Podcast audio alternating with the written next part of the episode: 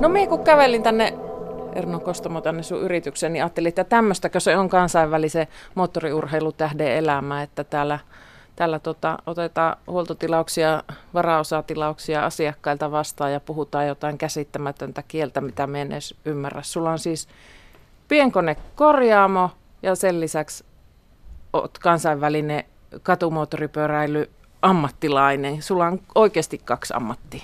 No joo, kyllä se si- semmoisen tilanteeseen on ajautunut kautta päässyt, voisi sanoa siltä osin, että työmiehenä aloitin nämä pienkonekorjaamo-hommat ja siinä vaiheessa sitten Pop sanoo ehkä vähän siltäkin osin, että on huono ehkä ottamaan neuvoja vastaan kautta olemaan sitten toisen alais, alaisena, niin jossain vaiheessa sitten tota, rupesin miettimään, että no perkulle laitetaan oma yritys pystyy ja nyt on neljä vuotta sitten pistin firman pystyy ja nyt on laajennettu aika isollakin kädellä tällä hetkellä tuota hommaa ja voipi melkein sanoa, että on niin kuin kaksi ammattia. Että ensimmäistä kertaa tilanne on omalla urheiluuralla, että jos ei olisi näitä tätä yritystä ja työelämässä näin vahvasti mukana, niin pystyisi jättäytymään poikkeen ja olla niin kuin ammattilaisena ajaa kilpaa, mutta ei tässä nyt aktiivisia vuosia on se kymmenen jäljellä ehkä, niin se, että mitä sen jälkeen, niin pitää se pohja rakentaa niillekin kondiksi. Minulla oli viimeiseksi kysymykseksi valittu tähän haastatteluun se, että missä näet itse kymmenen vuoden päästä, niin se tuli nyt tässä ensimmäisenä vastauksessa. Eli ajattelet jo sitä uran jälkeistä aikaa ja silloin mennään tuolla rasvanäppi vai rasvanäppien pomo? No kyllä, tietysti laitteet ja tämä rassaaminen ja korjaaminen on tosi lähellä sydäntä, että jos tuossa kuitenkin olisi ollut mahdollisuuksia ennenpäänkin liittyä isoihin tiimeihin ja tehdä se homma silleen, että en itse laittaisi kalustoa, mutta kyllä on kova palo siihen hommaan ja ymmärtää tekniikasta ja se on, Bob sanoi, että erällä tapaa on omaa jo uraakin vienyt eteenpäin, että on tieto siitä tekniikasta. Niin kyllä se kymmenen vuoden päästä edelleen Bob sanoi, että kyllä noita iskuvaimentimia ja näpit rasvassa tehdään, mutta totta kai eihän nyt kenellä tahansa yritys, niin varmasti on se päätavoite, että tekisi itsensä siihen tilanteeseen, että ei tarvitsisi koko aikaa olla sitä perusduunia tekemässä. Että kyllä me siihen tähtään tietysti, että tälläkin hetkellä nyt on tuossa kaksi asentajaa töissä, mutta katsotaan nyt, että mihin kymmenen vuoden päästä. No kuinka paljon se omia mekaanikkoja sitten siellä, kun oot siinä, siinä tuota kilpakuljettajan roolissa, niin neuvot, että älkää laittako noin. No pitää, pitää kyllä tuota tunnustaa, että aika, aika no, mekaanikot, ketkä siinä ympärillä on, niin monta kertaa on pitänyt sanoa, että sitten ne neuvot ja se erno, mikä on siinä kilpailutuoksinnassa ja kypäräpiässä, niin se ei ole se sama erno, mikä sitten on ehkä tuota vapaa-ajalla ja sen tressin ja kilpailun niin kuin päivän jälkeen illalla, että kyllä välillä saattaa aika ärhäkkiä kommentteja tulla sinne mekaanikoille, mutta voi sanoa tietysti, että ne on pitkään ollut minun kanssa tekemisessä, niin totta kai hyö tuntoo. Bob sanoo, että kyllä välillä tullut aika kärkkäsi neuvoja annettu. Muutama vuosi sitten olin paikalla ja näin, kun oikeastaan kotimaiselle yleisölle, moottoriurheiluyleisölle varmaan murtaudut semmoiseen tietoisuuteen Imatra-ajoissa. Siellä oli huomattavasti sinua siihen saakka paremmin pärjänneitä, mutta päihitit heidät legendaarisella Imatran katuradalla ja silloin ehkä moottoriurheiluyleisö Suomessa tajusi, että aa, tällainen Erno Kostamo. Ja nyt oot sitten siellä, siellä tota, oman alas, voisiko sanoa, kolmen parhaan joukossa maailmassa. Mutta sitten viime marraskuun puolivälissä onnettomuus. Tuntuuko sinulta, sinusta, että nyt tämä oli tässä? Jossain haastattelussa viittasinkin siihen, että aina, aina kaatumisen jälkeen on ehkä semmoinen 10-15 minuuttia, kun jokaista paikkaa kolottaa, että nyt, nyt sopii loppua tämä homma. Että tällä kertaa se taas kesti kuitenkin 40 minuuttia, että se, sen verran pitempään miettiä, että voisi sitä jotain muutakin hommaa tehdä. Ja sitten tietysti sairaalan vuotteella leikkauksien jälkeen, kun itse et päässyt edes vessassa käymään, niin siinä vaiheessa vähän miettiä, että tuota, voisi ottaa muutakin keksi elämälle, mutta tuota, ei, kyllä se tosiaan Bob sanoi, että se on se 40 minuuttia ja sen jälkeen sairasvuoteella ruvettiin jo kahtomaan uusia ratoja ja, ja, ja Mansaare rattaa opiskella ja näitä, että kyllä se tosi nopeasti kyllä vaihtuu se mieliala itsellä. Aika tulinen persona kuitenkin, vaikka sitten eräällä tappaa monet sanoo, että rauhallinen ihminen. Sulla on kova palo ajamiseen ja kun on katsellut, mitä sä teet, niin mikä tahansa, missä on kaksi pyörää viehättää. Onko se sitten pappatunturi, mopo tai maastopyörä tai sitten moottoripyörä? Jollain tappaa tietysti isä, isä ja äiti oli jo pienempänä huomasi sen, että taisi olla kahden vuoden ikäisenä, niin siitä niin kuin huomasi, että kaikki vaan niin kuin kiinnostaa pärisevät laitteet ja varmasti jo kaikilla pienillä lapsilla se samaa hommaa, että jokainen pärisevä laite kiinnostaa, mutta itsellä oli erityisen vahva homma se ja no ei mitään, vanhemmat lähti tukemaan sitä kiinnostusta ja tällä hetkellä ollaan tässä tilanteessa sitten.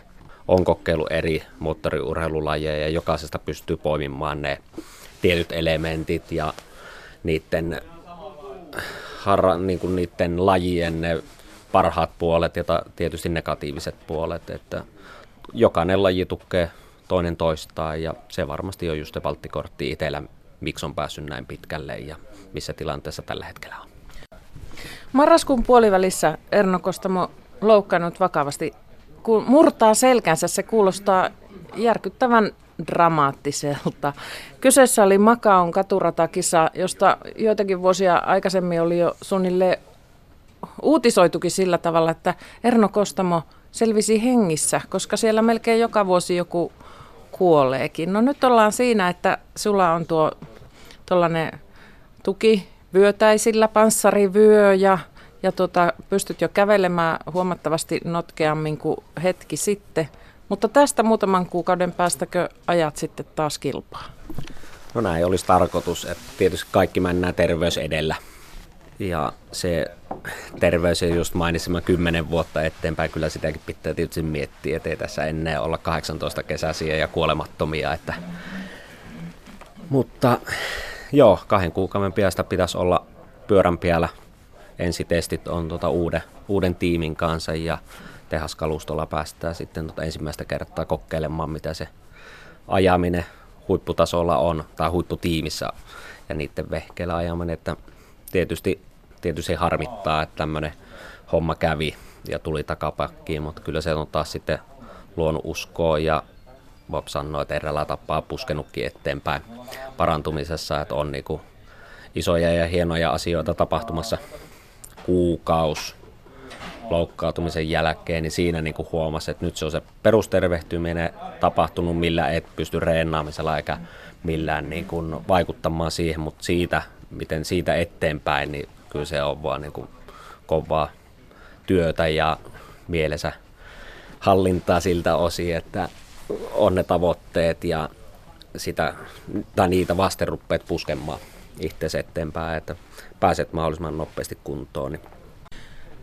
Erno Kostamo, se katumoottoripyöräkilpailualue, mitä siellä nyt teet, niin se on se kaikkein kuolemanvaarallisin kaksipyöräisillä ajamisen laji. Miksi just sitä sitten? No, sitä on kysynyt tosi moni minulta ja voin sanoa, että ei, se ei ole se jännitys eikä vaara. Et tietysti 2013 vuonna tai siihen asti ajoin moottoriradoilla kilpaa ja pyöritin omaa tiimiä ja itse keräsin sponsorit ja laitoin itse laitteet. Ja sitten olin vielä tosiaan työläisenä pienkonehuollossa, niin silloin tuli se vähän loppuun palaaminen siihen hommaan ja päätin, että nyt lopetan niin kuin tämän ajamiseen ja sehän oli kolme vuotta sitten tauolla ennen kuin just nämä edellä mainitsema Imatra-ajot tuli 2016 ja no se oli se yksi katuratakisa ja sen huomasi totta kai heti, että no tuli menestystä. Ja, kylmiltään. Niin, kyl, kylmiltään nimenomaan ja se vaan jotenkin lähti viemään se katuratapuoli ja etenkin se ilmapiiri siellä varikolla. Et ratapuolella itsessään, niin se on semmoista kyrräilyä tiimien kesken ja kuskien välillä, että ei, ei niinku jopa puhuta edes toisille kuskeille ja hemmetinmoinen se kilpailu niin kuin intensiivinen se maailma siellä. että täällä katuratapuolella niin jokaisen tiimit on kavereita keskenään. Meillä niin kuskeilla on älyttömän syvä kunnioitus toisia kohtaan. Et tiedetään ne vaarat, niin siellä radalla ja radan ulkopuolella ollaan kavereita ja ystäviä. Ja tosi paljon saanutkin niin kuin ystä, ystäviä tämän katuratapuoleen. Et ehkä se, se ilmapiiri ja se avoimuus ja semmoinen vanhan, vanhan ajan meininki siellä, että tosiaan autetaan, niin se on mihin niin kuin itse sen silmänsä iski siinä hommassa ja tällä hetkellä sitä hommaa haluaa vain jatkaa ja jatkaa. Että. No kun ikkunasta katsoo ulos, lunta on tullut, sitä on toki odotettu ja varmaan kun noita moottorikelkkojen korjaaminen esim. on sulle bisnes, niin ihan kiva, että on sitä lunta, niin yleensä se tuo työtäkin, mutta jotenkin tuntuu, että hei, miten Suomen lyhyessä kesässä voi kehittyä niin hyväksi moottoripyöräilijäksi, että pärjää sitten katuradoilla maailmalla, varsinkin kun meillä niitä ei hirveästi edes ole.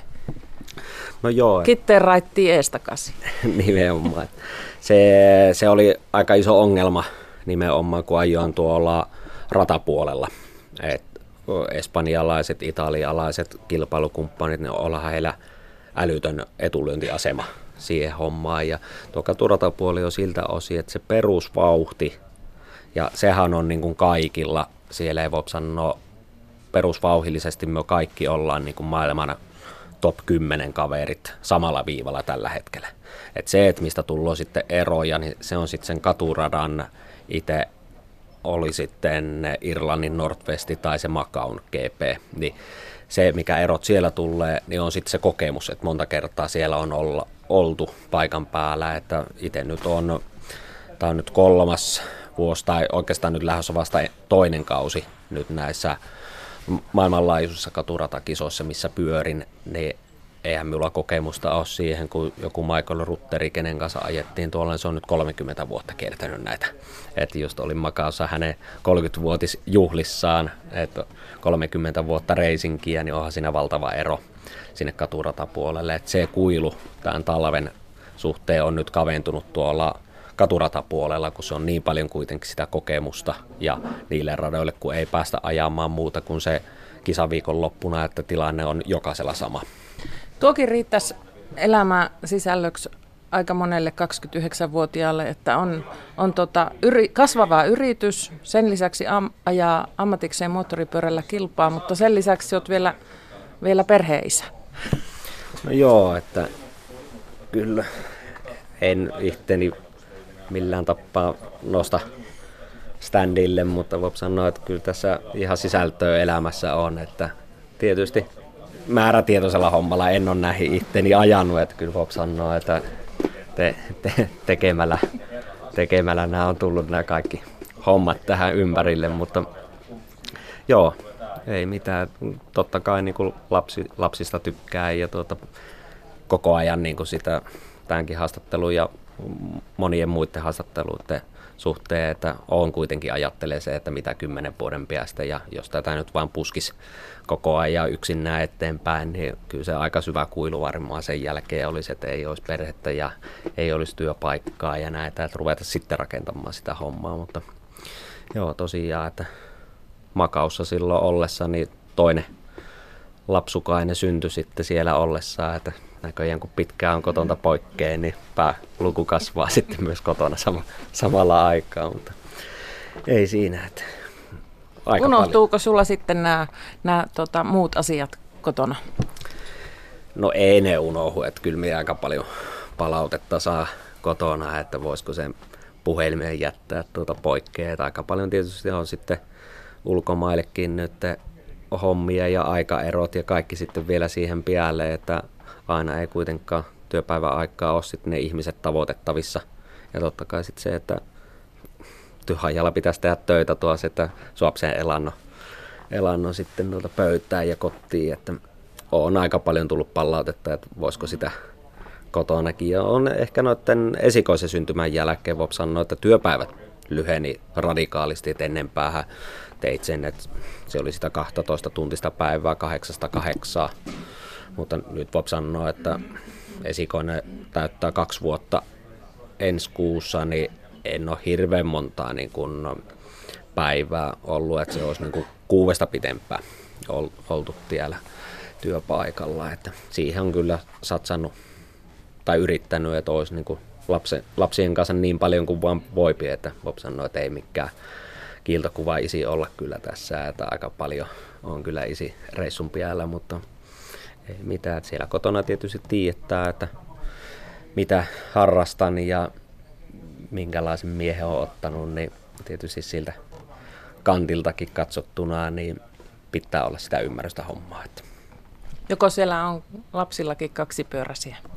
No kyllä valitettavasti, että kyllä me siltä osin on sanonut, että tuosta ei moottoripyöräilijä esikoispojasta Niklaksesta tule, mutta kyllä aika vahvasti näyttää, että kiinnostaa aika pelottavan paljon kyllä nuo pärisevät vehkeet, että on siellä potkumopoja ja noita ja siellä esitetään, että miten isi kaattuille, kaattuille aina kisoissa, että kyllä se vaan valitet, valitettavasti on niin kuin Isin pitää opetella pysymään pystyssä. Joo, nime, nimenomaan. Että.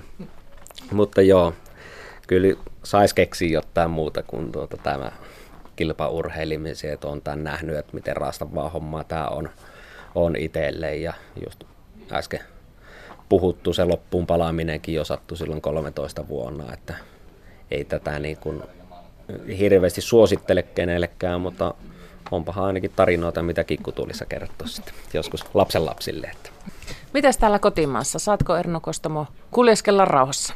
No onneksi saapi vielä, että, että, että siltä osin, mutta onhan totta kai se, että aina vaan missä niin kun käypi tai missä jonkun tutun tappaa, niin eihän myö kyllä säästä puhutaan, että se on aina vaan tämä minun kilpailuhomma ja etenkin nyt tämä makaan loukkaantumisen jälkeen, että tietysti julkisuutta on, on tullut sitä kauttakin, niin kyllä vaan asiat pyörii aika se sama homman mukaan, että mutta saapi kyllä rauhassa kävellä ja harrastella tuolla, että ei, ei ole riesana ja en uskokaan, että tietysti moottoriurheilu siltä osin ja etenkin moottori pyöräurheilu Suomessa, niin on se aika lasten kengissä se näkyvyys ja sen tiedettävyys, niin ei varmasti ikinä tulekaan semmoista tilannetta eteen, että pitäisi ruveta tuota rajoittamaan liikkumista kautta sitä, että mitä, mitä tekee, mutta totta kai pitää miettiä niitä omia tekemisiä, että ei nyt tuolla hulluilla liikenteessä ja tälleen, että se puoli tietysti, että haluaa olla mahdollisimman hyvä esikuva nuoremmille ja lajia seuraajille, että on, on kunnollinen poika niin sanotusti. No mekin ollaan puhuttu tässä parikymmentä minuuttia pelkästään oikeastaan siitä, siitä sun urheilustasi, niin kerro nyt vaikka sitten tähän loppuun, että mikä on sun lempiruoka, niin kuullaan, että oot se ihan tavallinen ihminen. No kyllä se lempiruoka niin voi sanoa, että anopin tuota, jauheliha, kastike ja sitten siihen joku pastakylkeen, niin kyllä se taitaa olla tällä hetkellä se lempiruoka.